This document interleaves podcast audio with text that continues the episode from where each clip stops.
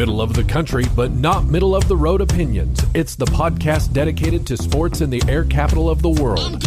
Wichita. Wichita, Kansas, and beyond. With Tommy Castor and Weston Mills. This is Keeper of the Games. Hey, what's going on, everybody? Welcome to Keeper of the Games. We are the wildly underqualified, yet mildly entertaining podcast all about sports in the air capital of Wichita, Kansas, and beyond. For Weston Mills, I'm Tommy Castor back for another episode. Weston, it seems like just yesterday I saw you. We've been doing a lot of episodes in a short period of time, but it's good to see your face today.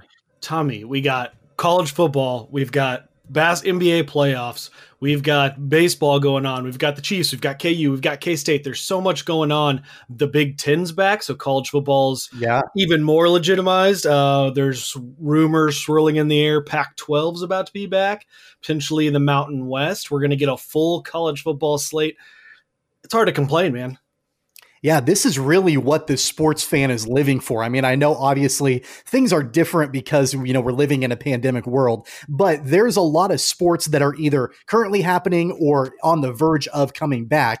And uh, so if you're just an overall sports fan, uh, it's time to be pretty excited with, you know, obviously football is back and baseball. And, you know, you mentioned it all, uh, but definitely an exciting time to be a sports fan. And I don't know about you, Weston, but I've got like my phone is going off constantly with notifications notifications about all these different sporting events going on. It's it's a it's a good feeling, right? Yeah, it really is. Especially, I mean, there's so much of our of our local teams too. It's not just that sports are back. I mean, you know, we're we're constantly trying to balance between following the Royals, following the Chiefs, check in on you know with what's you know KUK State. Uh, we're going to touch this episode on college basketball's on the horizon. It, it really is sports overload, and I for a second will not complain about it. Yeah, we've got again a lot to get to on this episode. We have a lot to get to on every episode. Who are we kidding? But really excited about this one. A lot to talk about here on this new episode of Keeper of the Games. We want to remind you to hit subscribe. That way, anytime we have a brand new episode of the podcast, you'll get a notification. That's really important because the last couple of weeks or so, we've sort of strayed away from our traditional new episodes dropping on Thursday morning type routine and having some different kinds of episodes on different days of the week. Uh, so definitely subscribe so you'll get notified notified whenever we have a brand new episode. Of course, you can listen to us on all major podcast platforms like iTunes, Google Podcasts, Spotify, iHeartRadio, TuneIn Radio, Stitcher, Pocket Cast, basically anywhere you listen to your favorite podcasts, you can find Keeper of the Games right there. Also, if you'd like to look at our faces while you listen to the podcast, you can watch video episodes on YouTube and Facebook by searching for Keeper of the Games, and you can go to our website to watch them as well, kogpod.weebly.com, and you can always follow us on Twitter and Instagram at KOGPod. That's at K O G Pod. So, again, a lot to talk about on this episode of Keeper of the Games. But before we get into talking about the Kansas City Chiefs and college basketball and the Royals and prep football and all of the other things going on in the world of sports, we have a very special guest here on Keeper of the Games. And Weston, I've always said, and I know that you'd agree with me, that it's one thing to just hear you and I blabber on and on and on about our opinions and hot takes and terrible opinions on sports, but it's always a lot of fun to have a guest on the program. And we've got a, a brand new guest here on this episode of Keeper of the Game. Scott Welsh joins us here today. He is the director of membership at Crestview Country Club. And Weston, we talked about, you know, all the different sporting events that are, are going on right now or getting ready uh, to, to take place, especially here locally. The Wichita Open is just around the corner a week from now at Crestview Country Club. And so Scott Welsh, who is the director of membership at Crestview Country Club, Club joins us here on Keeper of the Games to talk about the Wichita Open and a lot of other things going on in the world of Crestview Country Club. So, Scott, welcome to the show. Weston, Tommy, appreciate uh, appreciate you having me. Thank you we're excited to have you on, Scott. We've been talking uh, to you for a while about coming on the podcast, and so uh, we're excited to have you here as a guest today. So, obviously, the Wichita Open is next week at Crestview. It's going to be a little bit different this year, and you know, I think first things first, the biggest thing that's different is the fact that the date is changed, and it was uh, supposed to be in June. You know, historically, the Wichita Open is the last weekend in June, uh, but now we're looking uh, for golf at Crestview in September. So, uh, walk our listeners through what the Wichita Open is going to be looking like next week at Crestview. Well, first of all, minus 20 degrees, which I'm sure the tour players are going to love because usually in June, you know, it's, we all know it's 100 plus degrees and the, the wind is blowing. So it'll be interesting to uh, uh, to see them tackle Crestview Country Club in 80 degree weather versus 100. Um, you know, last year the Wichita Open was nominated for Tournament of the Year on the Crest or on the uh, Korn Ferry Tour, and that's voted on by the players. So what a what a great honor um, for that event, and I know our members at Crestview uh, really appreciate that. It's always a week for them to kind of bring some guests out and shine. However, that is going to look a little different this year.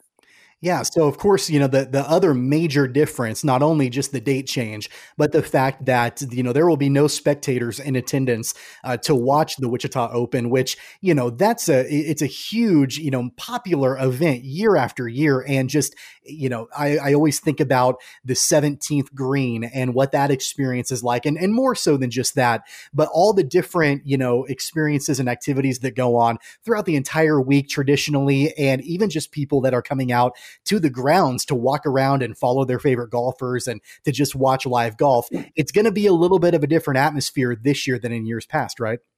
Yeah, no doubt, and it's it's time to start seeing if you know any friends that own uh, that own a home around the golf course. Sure, that's where the that's where the parties are going to be. And you're right, Tommy. I mean that you know if, if your listeners have never been out to this event, uh, that that 17th hole is is pretty remarkable. And and every year um, you know, golfers and non golfers. I mean, it's just an opportunity.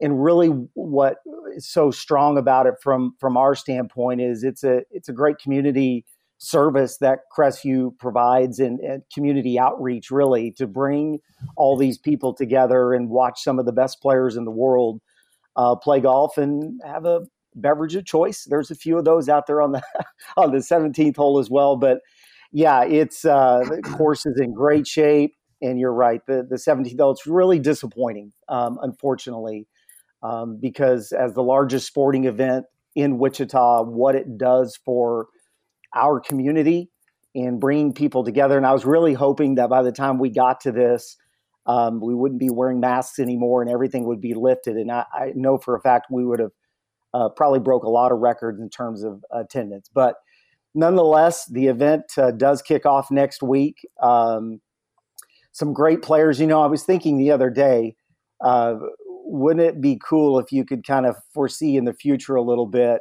over the past 20 years that the event has been at Crestview, where you could have gone out and followed the likes of Justin Thomas, uh, Bubba Watson, uh, most recently Collin Morikawa that won the PGA Championship. All of those guys um, have stepped foot on Crestview and played when they were up and coming. So, um, yeah, I've been a PGA professional for 26 years, and people have always asked me, "What's the what's the main difference between the Korn Ferry Tour player and the PGA Tour player?"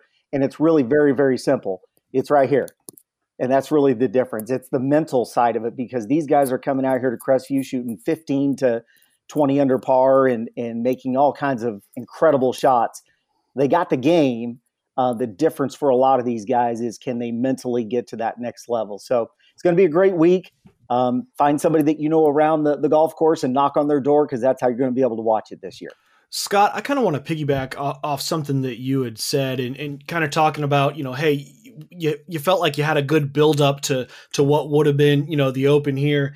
Uh, what what are you guys kind of looking to do to keep that momentum really going you know through the tournament but but maybe more importantly next year you know as hopefully surely you know fans will be back? And and in particularly at a time when golf as a whole has they really i think put themselves out there being the first sport back did so much to help growth. I, I know for myself in fact you know as a very very very casual follower i have followed more this year. And i, I was listening today during the us open they mentioned that you know winged foot had its highest number of participants over the last couple months or i think it doubled from the previous year even. So you know is there something that you guys are kind of looking to do to kind of build off that momentum?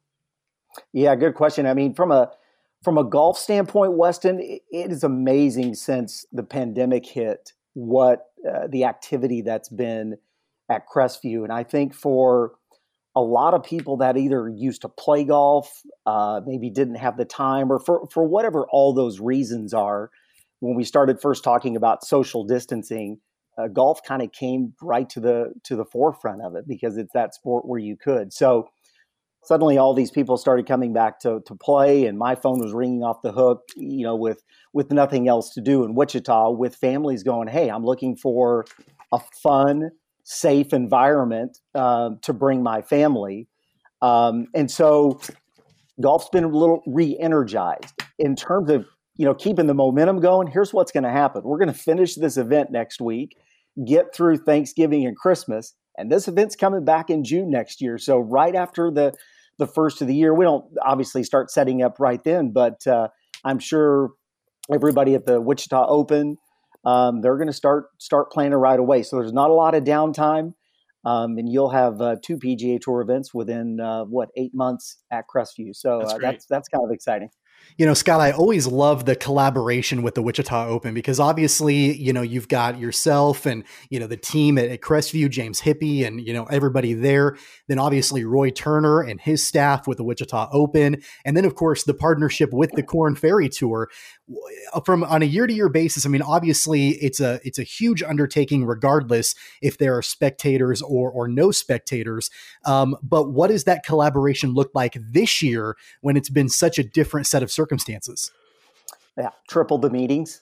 Yeah, uh, triple the paperwork. Uh, you know, I was obviously at the club today and uh, you know took a picture of a sign that said COVID testing. I was like, that's just you know so bizarre. So you know, not being on the Wichita Open side, I can't really speak for them in terms of what they they've actually been going through. But for us, uh, you know, part of our clubhouse will be shut down to the players and we will in essence create our own bubble uh, just like you know the nba where players are on a certain end of the building um, the club is still open to the members the dining room for that particular week um, but everybody's probably a little on edge you know making sure that that this thing goes off without a hitch and there's there's just lots of moving parts um, so again, from our standpoint, and and again, uh, kind of guessing from Wichita Open, it's been uh, there's been some sleepless nights, I'm sure. Absolutely. You know, I, I, go back to, you know, you mentioning a few minutes ago, just, you know, some of the names of the players that have played in the Wichita Open in years past. And you mentioned Justin Thomas, who at the time of this recording is leading the U.S. Open right now at Winged Foot, you know, shot five under, you know, today, which is just incredible. And, and so you, you're definitely, you have in years past have had the opportunity, you know, to see the future stars come through Wichita and play at Crestview. And I think that a lot of people underestimate the overall popularity of the Wichita Open and the, the, the history of the Wichita Open. You know, I know it was one of the the four original tournaments on kind of golf's minor league tour, uh, which is great. You mentioned at the beginning, you know, of the program, Scott, about the awards that the Wichita Open has won. Uh, but obviously, it's not just the Wichita Open. It's not just the tournament. It's also the course. It's also the club. It's also the facility. Um, let's talk a little bit about the history of Crestview Country Club and sort of, you know, some of the things that you guys have on the horizon. I know there's a big anniversary coming up. Yeah, there is. Uh, 20, uh, 1921, Crestview was formed. I'm not sure a lot of people know this, but uh, uh, used to be Braeburn Golf Course. Uh, now, what is that? Innovation Campus, maybe yeah. over at, at WSU. Mm-hmm. Um, and that was the original Crestview Country Club, 1921 to 1969, where they moved and, and bought the property where we currently are now. Um, so, going to be a big year next year. We've got lots of really good things planned, um, you know, and, and to be able to uh, uh, put two Robert Trent Jones golf courses out there on display for our members to to play every day is is quite an honor to go to go to work each day there. Yeah, no, without a doubt. I, you know, I I will always say, now I'm a little biased because I'm a member at, at, at Crestview. I have been for the last several years. Um, but I will always say, Scott, that as far as clubs in Wichita, you're not going to find a better value because you've got two golf courses that you can play, you know, and that's one of the things that I think sets Crestview apart from basically any other club or any other facility in town is the fact that you've got options. You don't have to play the same course every single time. You know, you've got two uh, great golf courses to play whenever you want to, which is awesome. Yeah, no doubt. You know, we're we're sitting here talking about golf, but it's it's very interesting the the dynamics uh, that's changed. Number one, 20 years ago, you would have never thought about really taking your kiddos to the country club, you know, that was mom and dad, and that was mom and dad time, and you had a a babysitter at home, and there is a paradigm shift happening across this country. Um, you've got your golf exclusive clubs. You're always going to have those. Obviously, Winged Foot, you know, and Congressional, and some of those really uh, strong back east clubs. But the majority of the clubs um, have have a huge shift towards families, and Crestview is no different. I mean, uh, we tore out our old pro shop downstairs and and built a kids cave, and uh, you know put a splash pad in at the pool, and so it's interesting that golf to a certain degree is not is no longer the primary focus for a lot of young families. And it's very it's very interesting that you know hey scott i've got you know three kids and i'm coaching volleyball and mayb basketball and i love golf but I, I just don't have a lot of time. So that's been interesting over the past 10 years to kind of wrap your head around that being in this industry to not just just talk about golf but talk about all the other things that are happening uh, specifically at crestview and the the social calendar and you know kids chasing 2000 easter eggs around. It so it's it's been a little bit different but you're right. Um, no disrespect to any other club in wichita but um, w- the amenities that crestview offers and the two golf courses and four indoor tennis courts we just built uh, well it's a year old now two indoor trackman golf simulators. So we really converted the club, even though as we go through the wintertime, uh, really to a year round club. And our membership numbers continue to rise every single year. And I don't know, I'd like to think that maybe it was, you know, because they like me or I was some great salesperson, but it's really not. We have an incredible membership. Um, gosh, over the half the members that uh, that I've joined this year have been from member referrals. That is is pretty pretty astonishing number. And I think it just goes to show, um, you know, what we're all about um, and the team effort really required from the members and the department heads and all the frontline employees at the club. Scott, do you know if there's going to be a way for folks in Wichita, you know, and I know you already mentioned, you know, the the backyard parties that will be going on, you know, for the Wichita Open, but I mean, whether it's you guys or the, or the Wichita Open, is there going to be some social media or, you know, any type of online interactive like hey i want to be a part of this at least in some degree that folks can kind of tune into?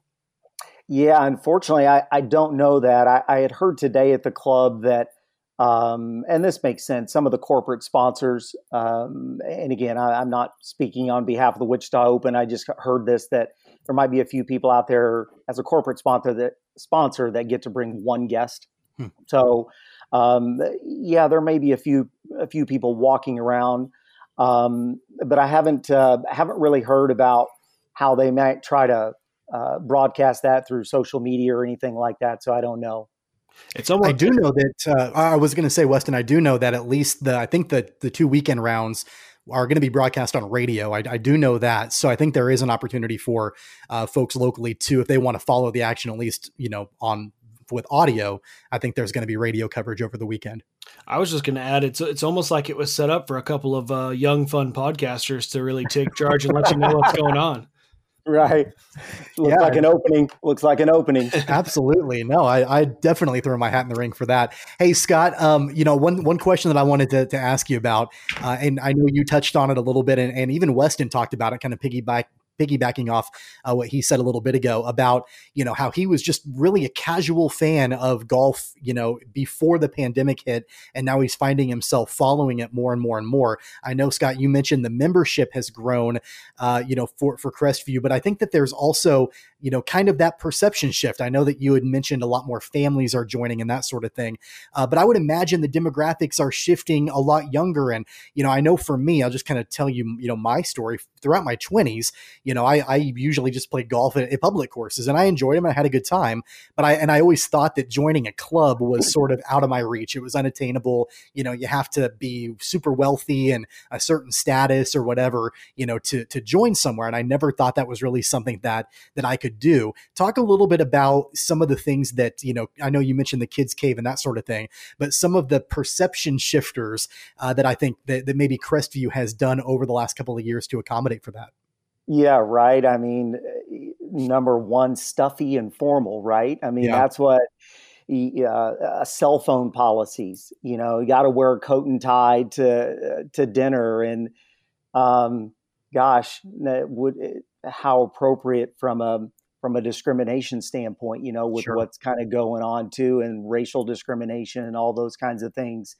Um, and again, I think for uh, most country clubs um, to position themselves for the future, um, they probably need to, to, take a look at that. Crestview did. We have a very casual um, dress code. Uh, we still require our members to, you know, tuck their shirts in and, and, and some of those types of things. But gosh, I don't know how you can run a, a country club now and tell a member that they can't have a cell phone. We all right. have it. It's what we do. Now, certainly we ask them to, you know, step out if they need to, to to take a call or something. But no, Tommy, you're you're exactly right.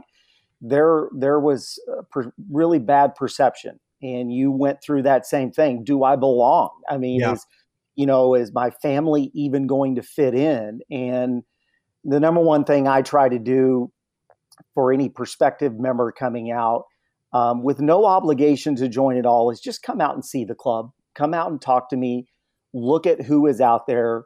Um, look at the diversity in our membership and who is there. And let's walk around and look at the pool and let's talk to some department heads and and try to get them comfortable um, to the point where they they can see themselves there. And um, you know there's two different ways to say who are you? And i think the old club is well who are you? And at crestview i'd like to think that we go well who are you? Hi my name's scott you know and welcome. And and so that's really the big the big shift. But you're you're absolutely right. It's still something there's probably people out there right now thinking gosh we just we don't belong. Uh, but the casual nature the you know you try to think of an adjective uh, flexible and and fun. I mean who doesn't want to go somewhere that's that's not fun. I mean all of those things really pertain um, to crestview and uh, kind of makes my job easy. That's that's kind of nice.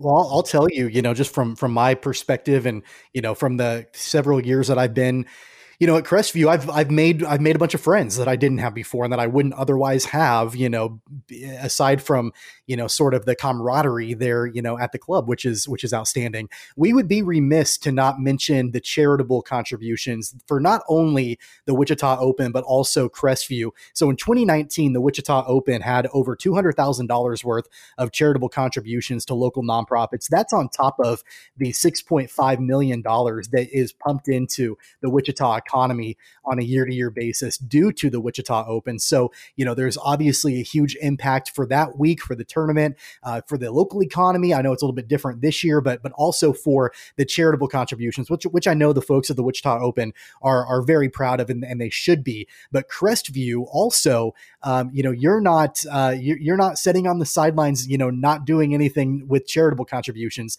Uh, Scott Crestview has really jumped in big time, especially during the pandemic. Yeah, we just talked about you know perception, and uh, we got together as a club, and um, hey, let's face it, uh, our our members uh, probably in a little bit different situation than than maybe some people out there, but the old country club mentality is, hey, you're you're on your own, right? right and right. and that's not uh, that's not what we did. So we stepped up and asked our members to donate out of their own pocket money for a, call, a cause called uh, Concert Cares. Um, Concert Golf is the uh, parent company that owns Crestview Country Club. And you can't just sit back and see all these people that were starving and needing food and uh, shelter or whatever it is. So we raised over $5,000 uh, in a pandemic when even if you're a member at Crestview, hey, every, everybody had to kind of watch their dollars a little bit. But our membership stepped up, donated over $5,000. And we have to this day still delivered and delivering meals to local fire departments, police stations, um, some other places that have asked to remain anonymous. Uh, really, really good causes, um, individual families and it is. Uh, gosh, you can walk through that club and, and be so proud of so many things. But when you go hand a meal or meals uh, to somebody that is in dire need, um, there's there's no amount of money um, that can that can take that back, and that has been a real joy uh, to do. And and uh, again, you know, from our membership standpoint, I said before in talking about the number of referrals that come to me and stepping up to do stuff like this, um, truly an honor to be there. That's awesome, Scott. If there are people out there that are, are listening to this and, you know, they've maybe thought, man, I, have always kind of thought in the back of my mind to be really neat to, you know, maybe be a part of a, a, country club like Crestview, or I'm, I'm an avid golfer, but I've never really had a place to go. And they want to get in touch with you. They want to find out more about the club and uh, all the different things going on. What's the best way for them to do so? They can go right to our website, uh, crestview.countryclub.com. Um, I think my mugshot is in there somewhere. They can just click right on my picture. Um, or they can just call me direct, 316 733 1344. And my extension right to my desk is 603. And yeah, uh, would love to at least be able to chat to see if there's if there's something there um, that that would fit their family and fit their needs. That's awesome. We'd love to have you back on the on the show soon. Maybe when we get a little bit closer to the 100 year anniversary of Crestview and some of those really cool events and things that are planned are uh, into motion. Maybe we can have you back. We can talk a little bit more about that. Guys, I'd do it any any time. Weston and Tommy. I really appreciate it. That's awesome, Scott. Thank you so much for being on the show, man. All right, guys. See you later. So that's Scott Welsh. He is the director of membership for Crestview Country Club. Of course, the Wichita Open really begins in full force this weekend and through next week with a bunch of different sponsor events and pro-ams and uh, things like that. But of course, the actual tournament kicks off Thursday at Crestview Country Club. You know, Weston, I, I know it's going to be a lot different out there uh, with no spectators, but uh, I definitely think it's great that the tournament is going on and it wasn't totally canceled. Yeah, definitely, and, and, certainly appreciate Scott coming on and talking with us. Uh, it makes me feel like that. I don't know. You keep calling me part of the media. It makes me feel more and more like I'm part of the media when we have folks that actually are interested in and coming on our show and, and talking about what they have got, what they've got going on in Wichita. Yeah, so definitely, if you were uh, just listening to that interview and you want to find out more uh, about Crestview uh, or anything that they have going on, just make sure to visit them online and find them on social media. And I know Scott would be more than happy to talk to you about that. So we are going to transition away from golf and the Wichita Open and dive into some Kansas City Chiefs talk. Of course, week two is coming up on Sunday. The Chiefs go on the road to the West Coast to take on the Los Angeles Chargers. It's a late Sunday afternoon matchup for the Chiefs and the Chargers, of course, on the West Coast. The Chiefs are 1 0 after their decisive week one victory at home to kick off the season against the Houston Texans. The Chargers are also 1 0 as they started their season with a win. Weston, what are you looking forward to the most for this Sunday's matchup? You know, it's, I think really we're at the point with the, with the Chiefs where you look more about okay what does the opposing team bring to the table that that we need to neutralize and I say that, I mean, that sounds so obvious, but it, it, we're to a point now where you expect the offense to just produce and produce very close to the level it, it consistently does. So more, more, what do the Chargers bring to the table that, that we have to neutralize? Now, before I jump into that, with the one exception with the Chargers of stopping Joey Bosa. He's, I mean, he's an electric. He's one of the best demons of linemen in all of football. Um, he's right there behind – uh, you know, Aaron Donald and Chris Jones, then the Bosa brothers themselves uh, are probably next right up there, you know, with the, in, in that JJ Watt category. Um, but with that being said, really you got to look at at the Chargers offense and, and kind of what they're doing. We got Tyrod Taylor at quarterback this year. It'll be definitely different. And I'm almost a little disappointed that we won't get to uh, boo and uh, jeer on uh, Phyllis Rivers. And yes, I said Phyllis. For those I, I haven't I, since we weren't doing this last year, uh, you, our listeners may not know, but I'm a consistent Phyllis Rivers uh, fan. I guess you'll call it. Uh, but disappointed he won't be in town. Tyrod Taylor brings a whole different skill set. He moves around. He is a little older now, um, but still moves moves very well. Uh, so you'll have to keep an eye on him. Then they they lost Melvin Gordon after last year, but we'll see more of Austin Ekeler, who we saw last year, as well as Melvin Gordon. But uh, Austin Ekeler being the feature back, he kind of provides a little something different that not a lot of NFL running backs do. He well, honestly, a good comparison is Clyde Edwards Helaire. You know, he he's smaller, he runs the ball really well, but uh, I think he's kind of highlighted by his pass catching ability out of the backfield, and they'll use him all over the field. Um, obviously, majority of the snaps will be from the backfield, but they'll they'll throw him out in the slot and bring in, you know, a, another running back to pair with him to kind of give you a non traditional look. And I, I really think if you stop or slow down Austin Ekeler, this team is very beatable. The other weapon, I suppose you you could say that the Chargers have, and, and we all know is Keenan Allen, who has done pretty well against Kansas City consistently in the past, but he doesn't have Philip, Philip Rivers throwing him the ball anymore. I like Tyrod Taylor, but he's not Philip Rivers. I think if you can make the Chargers one dimensional in in any facet, whether it's what I would think shutting down Austin Ekeler, make them try to throw the ball to Keenan Allen consistently. I think that's a winning formula, or vice versa, completely take Keenan Allen off the field and say, hey, we're going to let the other guys beat you. I think that's kind of what you're looking at uh, coming into week two.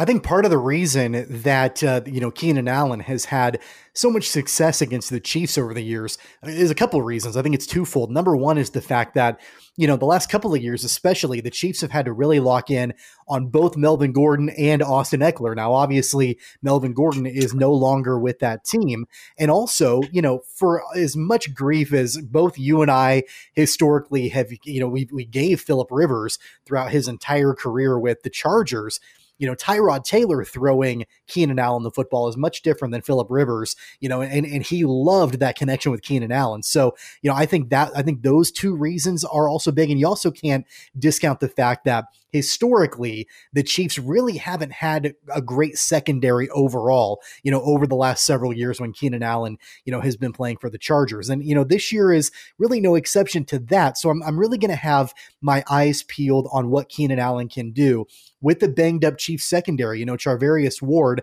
there are reports that he might try to play on Sunday. That's according to a report from Nate Taylor, who uh, says that he's doing well. He has a chance to play in Sunday's game. Um, you know that that report came out on Wednesday, so his participation in practice will uh, be critical to determine if he'll be able to suit up or not. But you have to imagine, even if he does play, you know he's going to be less than 100. Uh, percent You know, might not be uh, you know super effective.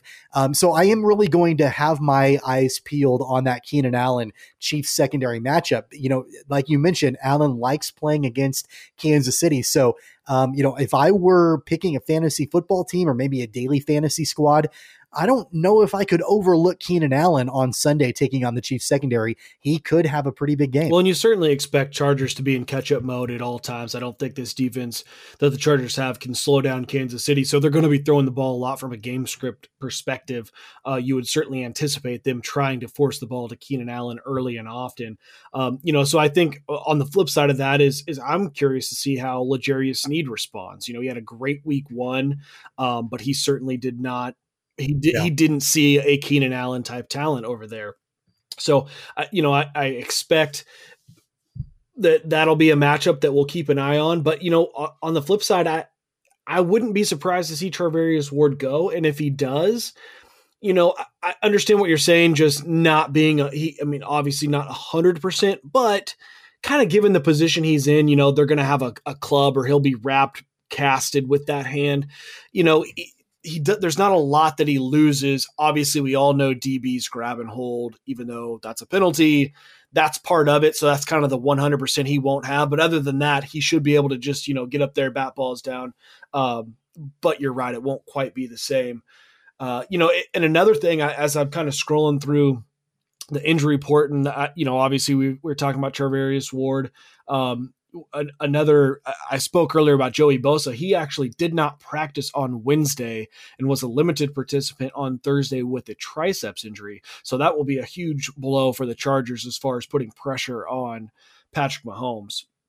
And then on the on the yeah I was just going to say on the chief. oh, go ahead, continue. Yeah, on the chief on the chief side, you know, it is the injuries kind of are what we expected. Alex Okafor did not practice with a hamstring. Khalen Saunders, we know he's going to be out for a few weeks with that dislocated elbow. He didn't practice.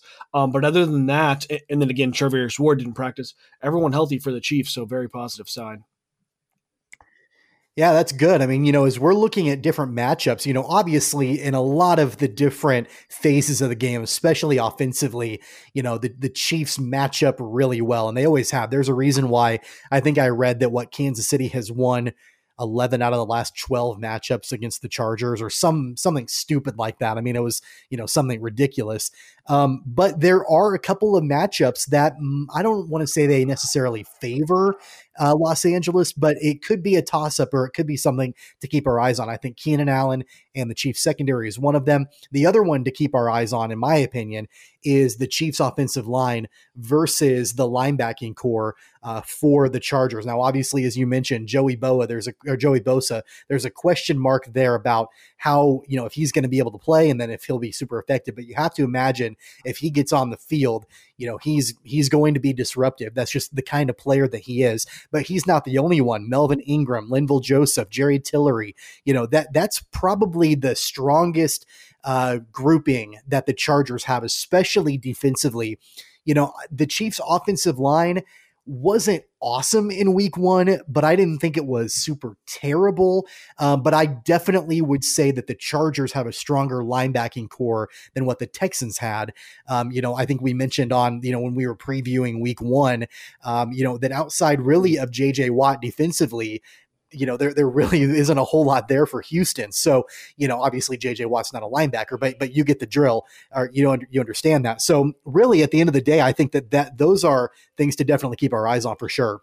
Yeah, I mean, you're definitely right. The, the only thing I will I will add to that is, you know, if you do have Joey Bosa out, that makes such a huge difference because if Joey is on the field, you're double teaming at all times. And whether that's actually two offensive linemen focused on Bosa, or as I've talked a hundred times over, the tight end chipping, the running back chipping, running plays away from him, that that's what you're going to do. If he's out, you know, really there's no one on that on that defensive line, that front seven that concerns me like he does. Melvin Ingram is is a very good football player, but if it's just him, and you're double teaming him every time, now you're making Linval jo- Joseph, Justin Jones, making those guys try to beat you. And that's not the same conversation as when that, that front group is together because that front group, like you said, it, it is very strong unit. So it will be something to watch.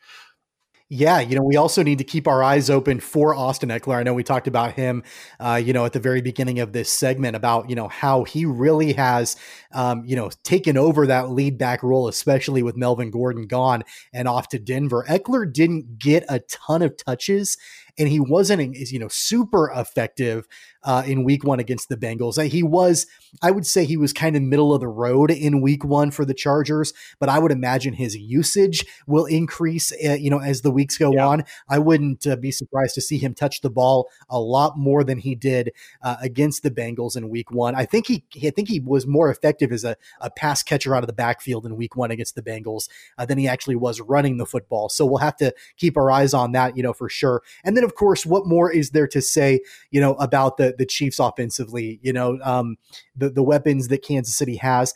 Everybody is pretty healthy. I think the one question mark uh, that we didn't really touch on Weston the last time we talked about the Chiefs as we recapped Week One on uh, the last episode um, but I, I do want to get your thoughts on uh, the struggles that Clyde Edwards-Helaire had in goal line sets. Obviously, he was incredibly effective throughout the entire game against the Texans, except when the Chiefs would give him the ball at the goal line. And it does look like I, I did read a report that the Chiefs are not going to stray away from that that uh, that that thought process to have Edwards-Helaire run the ball on a goal to go set is there anything to be concerned about there? Or is it just sort of he's a rookie it was his first game and you know luck of the draw he got stuffed in you know as he's trying to run it up the middle uh, you know several different times on, on goal to go? As far as we're concerned about clyde edwards helaire there is zero zero to be worried about. Eh, from my initial watching and with that's without going back and you know rewatching the tape to me it looked like poor blocking up front and i think that's more of your concern. I mean he was getting met in the backfield you know a half yard behind the line of scrimmage there's not much you any running back aside from maybe Derrick Henry can do in that situation. So I'm not concerned at all. I think at that point in the game, um, I mean, you certainly don't want to use this as an excuse, but you know, the game pretty much being sealed at that point, I think there was probably just some lackadaisical play up front. Is more my suspicion and, what I initially saw uh, when I was watching the game live. Yeah, so we'll obviously, you know, see how everything pans out for week two for Kansas City. We talked about it when we were previewing the season for the Chiefs a week ago about how, you know, the Chiefs are favored in pretty much every game this season.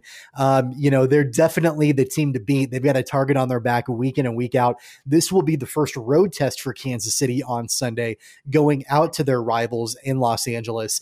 Uh, I, you know, I, I think we we we got to do this every time we have a Chiefs game coming up. Is you know our prediction for the score, final score for the game. So I'm going to let you lead that off. What are you thinking for the Chiefs and Chargers on Sunday in Los Angeles?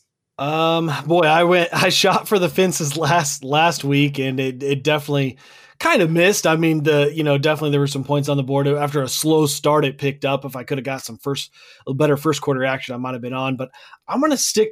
I'm gonna stick with the theme and go points. I'm gonna say 38-10.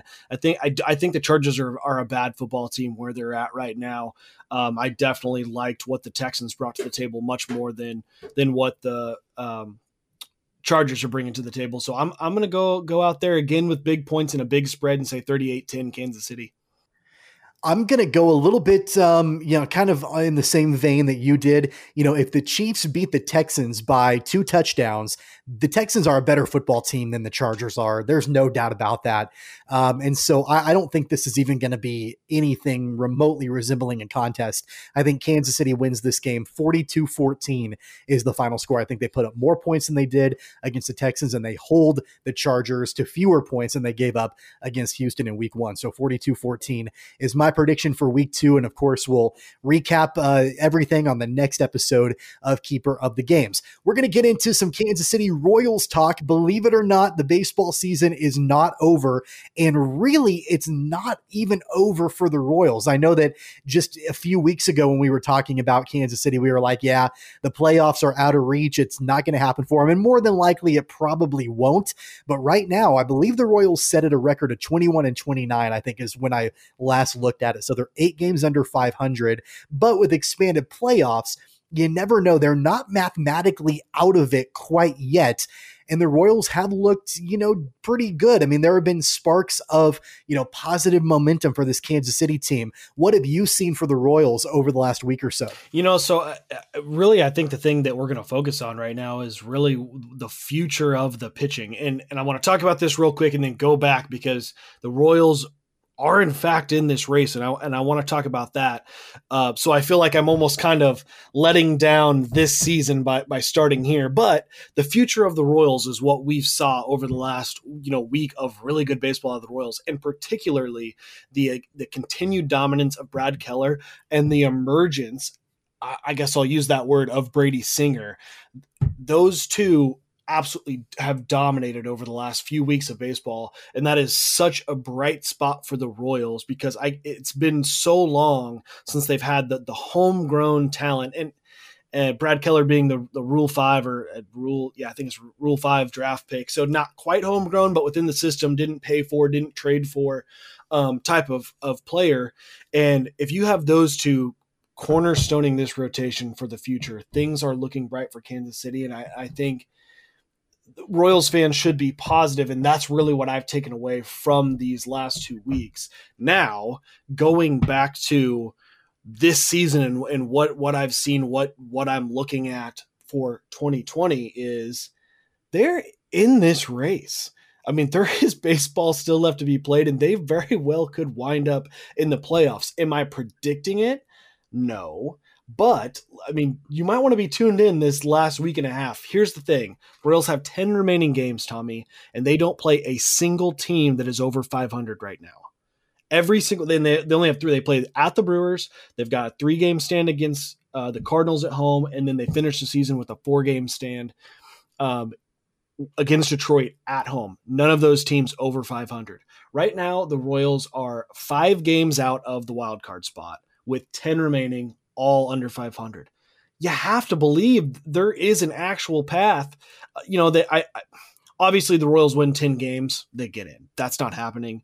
Um, they're going to need a little bit of help, but to think that the Royals, you know, could finish this season seven and three, you know, and get a little help with some losses here and there, it's it's a possibility it's not out of the realm of possibility at all. In fact, the last 10 games, the Royals are 7 and 3 and those 10 previous games, you know, and they're playing a weaker schedule the final 10 games and they just completed with the previous 10 that they played and they went 7 and 3 in those games. So they they have to finish strong. You have to imagine that that's the the the the, the mantra from Mike Matheny over and over again is look, we are not out of this race.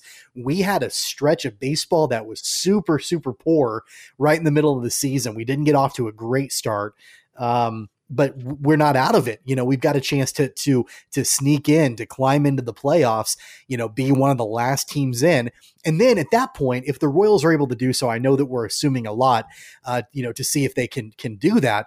Um, but if they do get in, then the slate is completely wiped clean, and the Royals are essentially playing with house money. You know, nobody expected them to make the playoffs. Nobody expected them to get that far.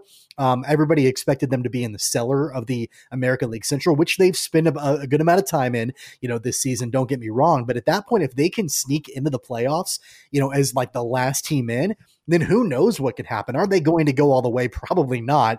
Um, you know, but could they get you know a, an opening series win?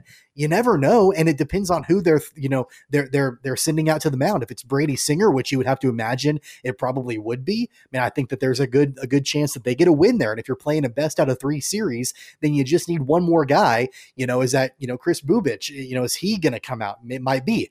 I don't know, but the Royals have the opportunity you know, to sneak into the playoffs if they can finish strong. And then who knows what can happen from there. So the, the, the final two teams that are right now in the wild card spot in the American League are the Toronto Blue Jays and the Cleveland Indians. I, have just pulled up the the Toronto Blue Jays schedule. They've got three against the Phillies, who's a, a good baseball team. And they've got four against the Yankees, who have absolutely been annihilating the baseball lately and then they finished with three against the Orioles, who are not your your 2019, 2018, or 2017 Orioles. They've been playing a, a lot better baseball. I mean, I, I, I would say those are toss up type games, but they've got a tough schedule to to finish here. And then if you look at Cleveland. Here's where I, I worry about Cleveland. Cleveland's got three against the Tigers, four against the White Sox, three against the Pirates you think that they're probably going to win, you know, at a minimum half of that, which really kind of puts you out of stealing a spot from the Clevelands. But that Toronto Blue Jays spot, I think is absolutely in play. And, and like you said, I mean, they get in the playoffs. We're not we're not looking at a, a, World Series run. That's that's not a realistic expectation. But to get these young players who are going to be the cornerstone of this franchise for the next five years, some playoff experience early, fantastic. It'll be it'll be great for the the growth of this of this ball club. You know, I don't think Brady Singer is going to be in the conversation for Rookie of the Year. Uh, I think that there are a couple of players that are probably above him uh, in that ranking. And and you know, when you look at his overall season stats, you know, he's three and four with a just a, an ERA just over four, which isn't awesome. I mean, it's okay, um, but in over the last month or so, he has been the best pitcher in the American League, uh, in my opinion. He has thrown 14 consecutive scoreless innings. Obviously, we talked on the last episode, or I guess two episodes ago, about how he was only four outs shy of a no hitter. Um, you know, he is throwing straight fire right now, and you have to like the Royals' chances, especially if they can sneak into the playoffs, about throwing him in a potential game one if they're able to make it in. But then, then, even past that, what the Royals' rotation, at least with him anchoring it, will look like in the years to come. There are a lot of question marks about what the Royals' rotation might look like in you know upcoming years, and you know some of the decisions that have to be made with guys like Danny Duffy. You know, I I, I just saw that there was um you know there was a story about Jakob Junis uh, he's been assigned to the alternate site for Kansas City.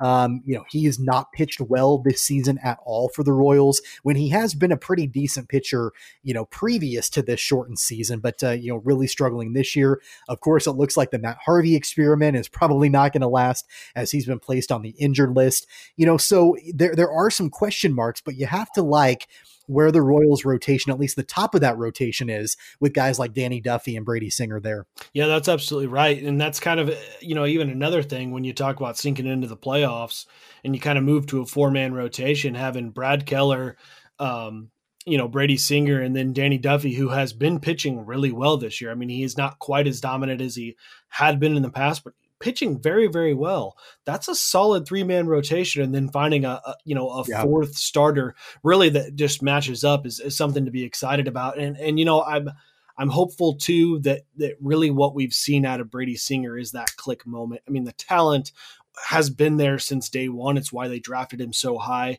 Um, so to kind of see these last two games, seeing this is what Brady Singer is now that it's clicked and he's figured it out, I'm hoping that that's the correct form.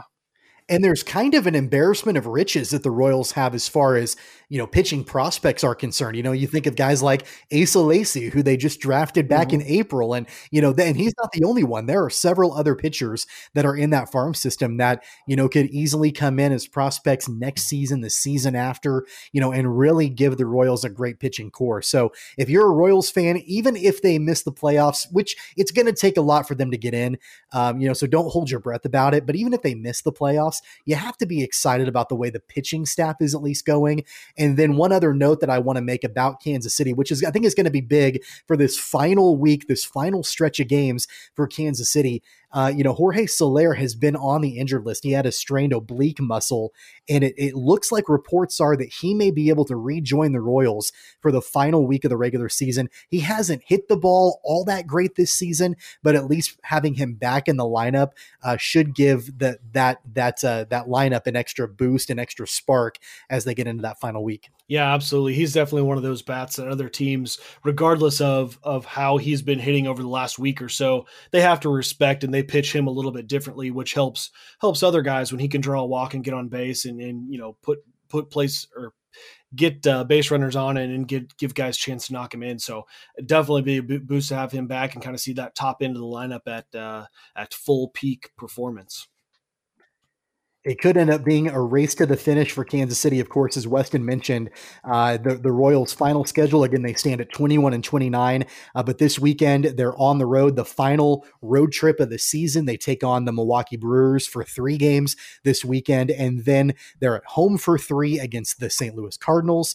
Uh, and then they finish the season with a four game stand at home against the Tigers. So you have to wonder what the, the next 10 games are going to look like for Kansas City as they wrap up their season. And of course, we'll keep you posted as the days go on to see where the Royals end up their season. All right, we're going to get into can you believe it, college basketball. It's been a while since we've talked about college basketball on this program. We've been so focused on football and baseball and, and the like, but we're talking about college basketball and how it relates to some local schools here in Kansas. The NCAA says that the college basketball season can start the day before Thanksgiving. So the NCAA Division One Council announced on Wednesday that the upcoming men's and women's basketball seasons can begin on November 25th.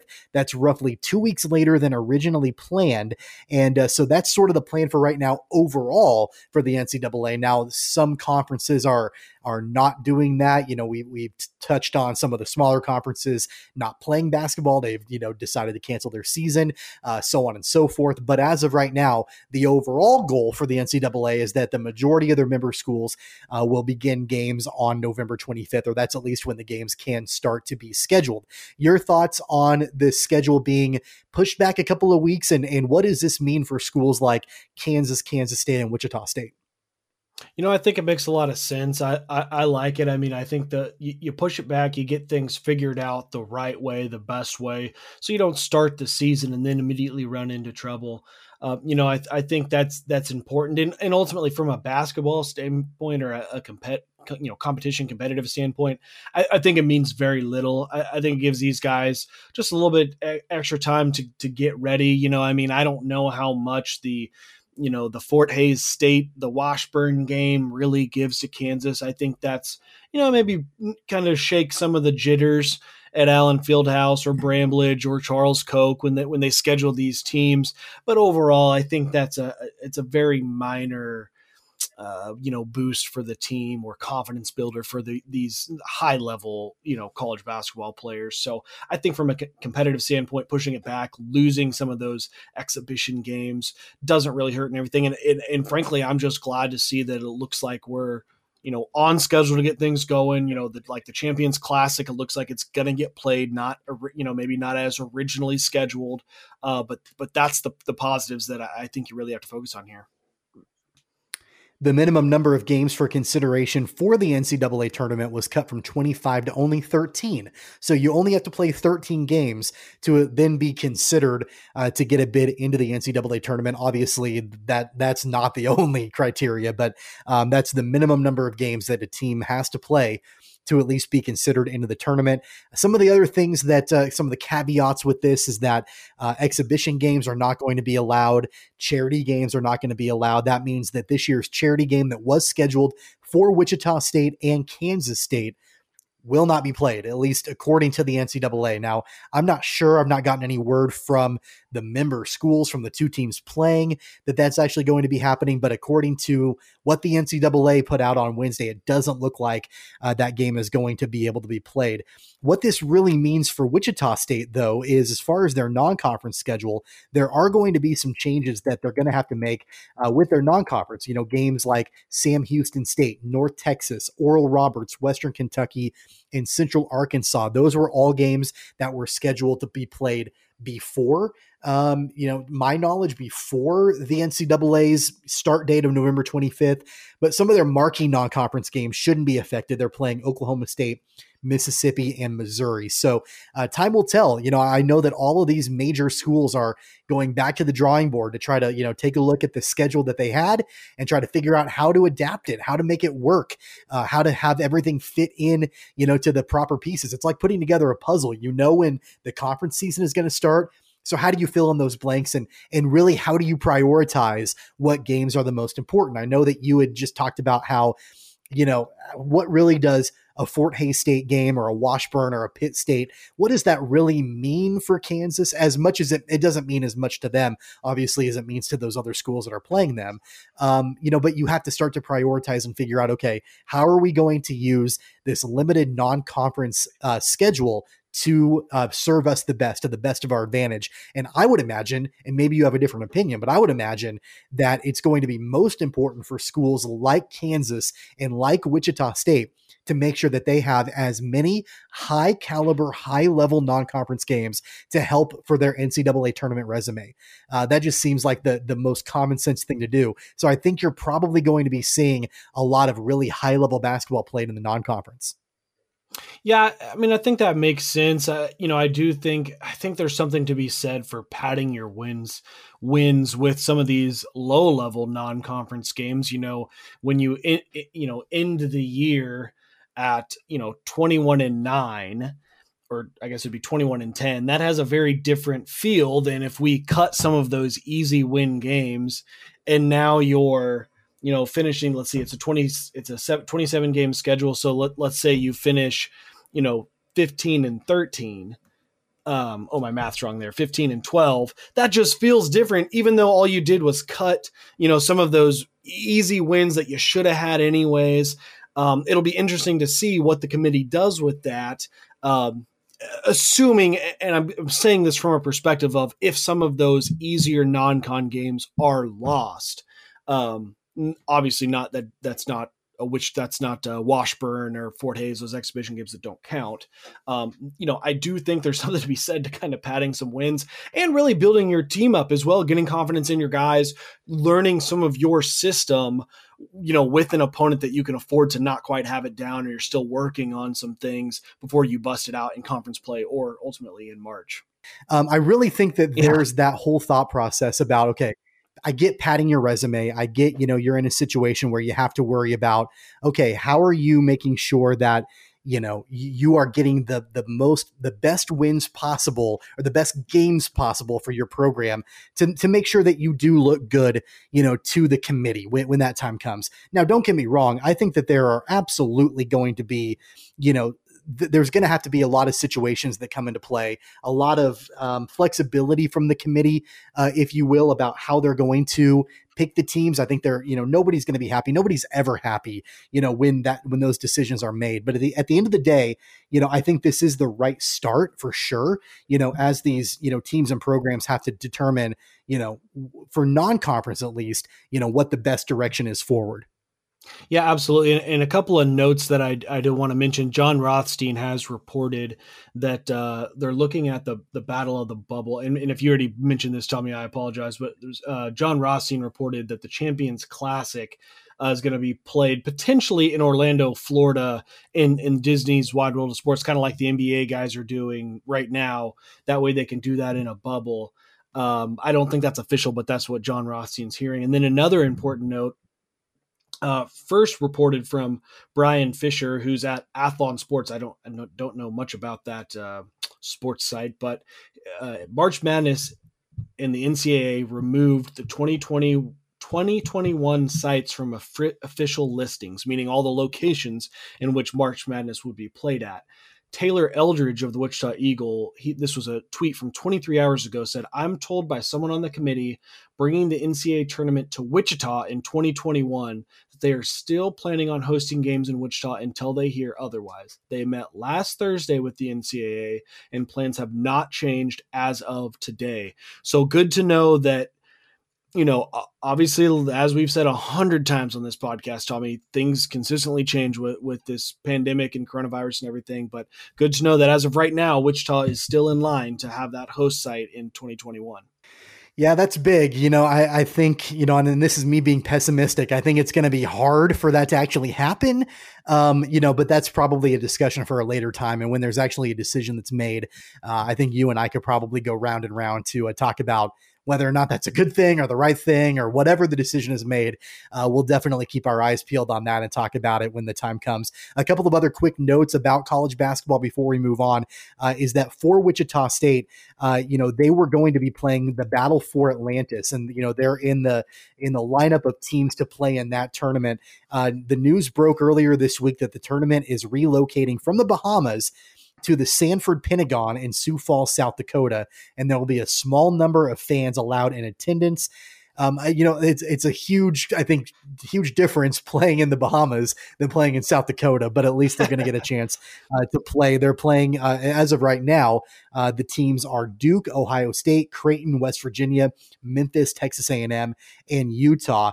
Uh, right now, the tournament is scheduled to be uh, to, to start on November 25th and conclude November 27th. So that could potentially be the season opening tournament for those teams, uh, or I guess they could push it back, but no decision has been been made there as of yet. And then for the University of Kansas, I think you mentioned the Champions Classic and what that might look like. Um, that's originally set for November 10th. Obviously, more than likely that's going to have to change. Uh, but I think you mentioned too that um, that that right as of right now, the reports are that it could be played at Disney Wide World of Sports uh, against Kentucky, Michigan State, and Duke are the four teams, of course, with KU uh, there as well. And KU, uh, it was supposed to be playing in the Wooden Legacy tournament. Um, that's set for November 27th that's going to be heading towards Orlando. Uh, and the teams for that will be KU, Virginia, Georgetown, and UCLA. So um, I, I, think the schedule makers are, I don't envy them right now.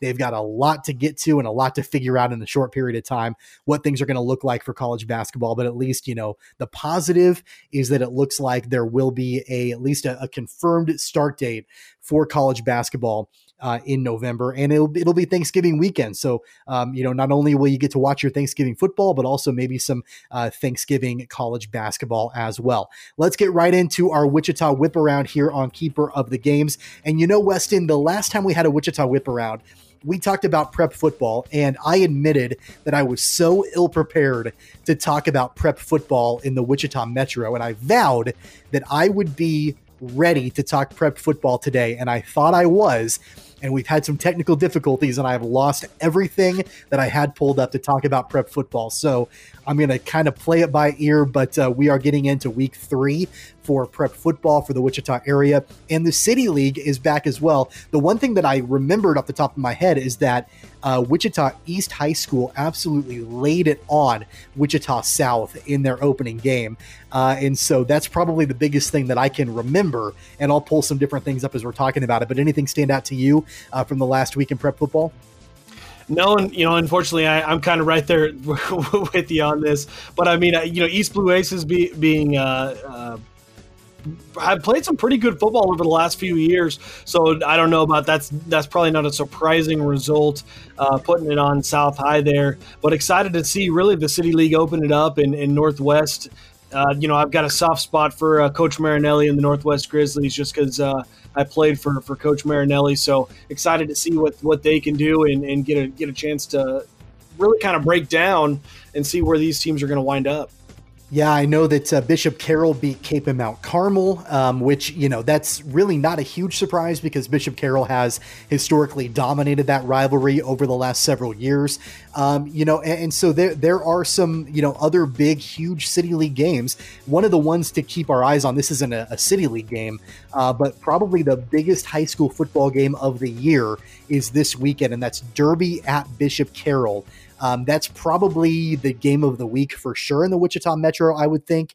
Um, you know, we talked a couple of weeks ago about how Derby they struggled in week one a little bit and you know and, and week two they didn't as much but um, if they're traveling to bishop carroll who historically it has a pretty strong football program that's got to be a juggernaut of a matchup in week three especially in the wichita metro yeah i mean you know a- absolutely and anytime you, you can get programs like that together i mean bishop carroll long, long standing history of being I don't know I don't dominant or you know up there every year competing you know at a, at a high level I think is is something that really is just expected now you know with that program and, and more more the same out of them this year e- even with a you know a, playing a little bit of a closer game with Kapaun Mount Carmel than they normally do.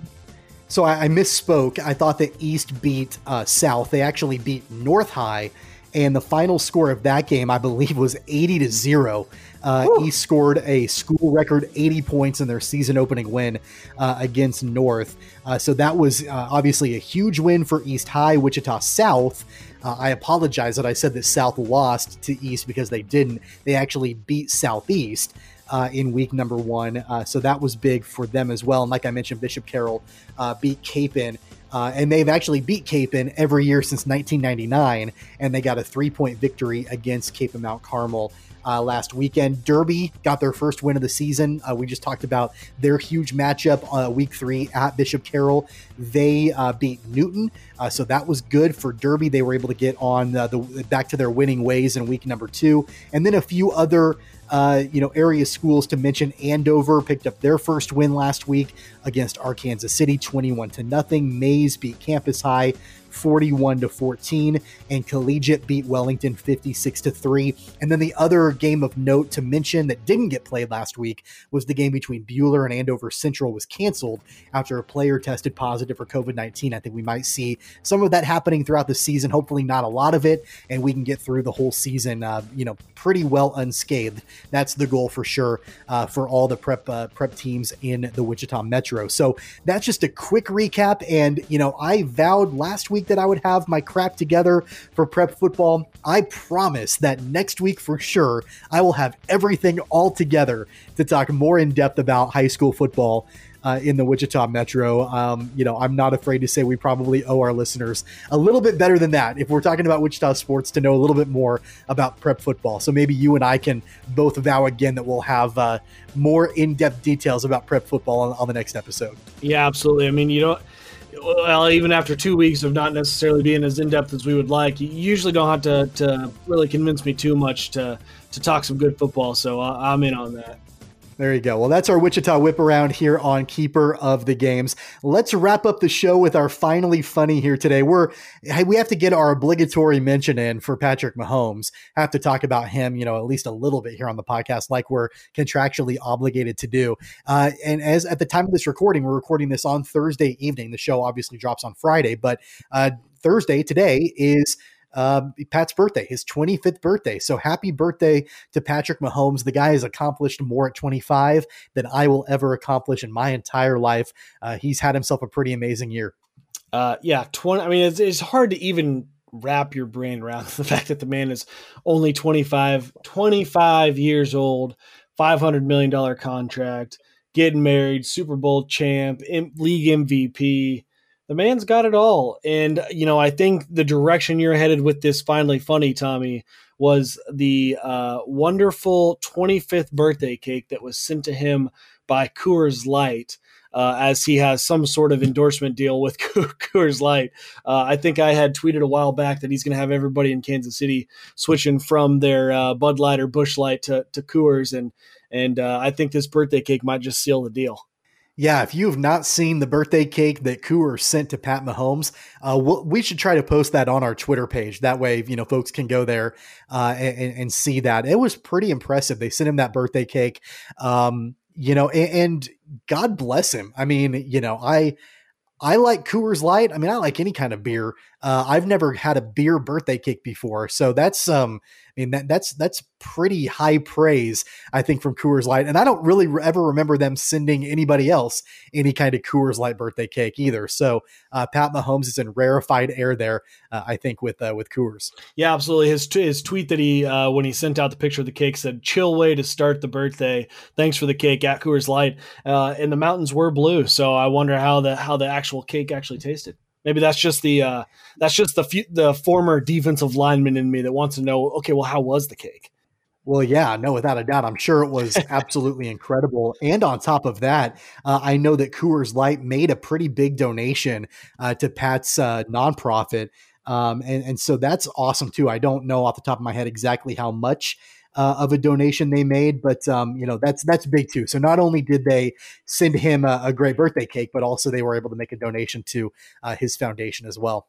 Yeah, no, absolutely. And Pat's been doing a lot, in, you know, in the community. You're kind of seeing him around everywhere. So, uh, real, I think everybody in Kansas City is, is, you know, very happy to have him a part of the community. And and I know as we're shifting this final funny into something serious, but he, you know, he's already giving back a lot, and I think that shows uh, you know, the maturity for a 25 year old, uh, you know, beyond his years for sure. Well, happy birthday to Pat Mahomes, 25, and uh, hopefully he's got many, many, many more years in Kansas City to come. Many more birthdays to celebrate, I think, with uh, with all the Mahomes out there for sure. So happy birthday to Pat Mahomes. That's going to wrap up this episode of Keeper of the Games. We've had a few technical difficulties in this show. Um, hopefully, if you're listening, you you won't be able to tell that much, but it's been kind of a um, I don't want to say a train wreck. It's been kind of a challenging show uh, to get through. I am glad though that we were able to get through our awesome interview with Scott Welch without a hitch. It's just everything after that interview uh, was was kind of went haywire today yeah. for some reason. Yeah, real, real, real weird day, but we battled through. It only took us about uh, two hours to record a one hour podcast, but uh, hey, we did it, and so I hope you guys enjoy it. Yeah, we got through it. Hopefully, the audio sounds great. If you're watching the video, uh, I think probably a few different times there, you know, you might see some weird cuts there. And I had different things happening where I'm pulling up different web pages and I hate autoplay. I hate how these videos just start playing and then they're in my ears and I'm trying to talk. I know that happened to you last yep. week. And I think that there should be, I will vote for president for whoever outlaws autoplay videos on websites. Like that will that person will get my vote for sure in the upcoming election. Yeah. Also, if we have any listeners out there that are a little more tech savvy than Tommy and I, and you, there's some sort of feature that we just need to do to turn that off, I think we both would appreciate that very well, very much. Yeah, without a doubt. Hopefully, though, if you're listening to the podcast, you'll never know that that even happened, other than the fact that we told you about that. But hope you enjoyed this episode. A special thank you to Scott Welch, Director of Membership from Crestview Country Club, for coming on the show. We'd love to have him back at some point. Um, great interview. Uh, and definitely uh, make sure to follow the Wichita Open next weekend uh, as it's at Crestview Country Club. Of course, no spectators are allowed due to COVID 19, but uh, it's always a great tournament and some future stars for golf uh, inevitably make their way through Wichita So it's always a fun time next weekend at Crestview Country Club.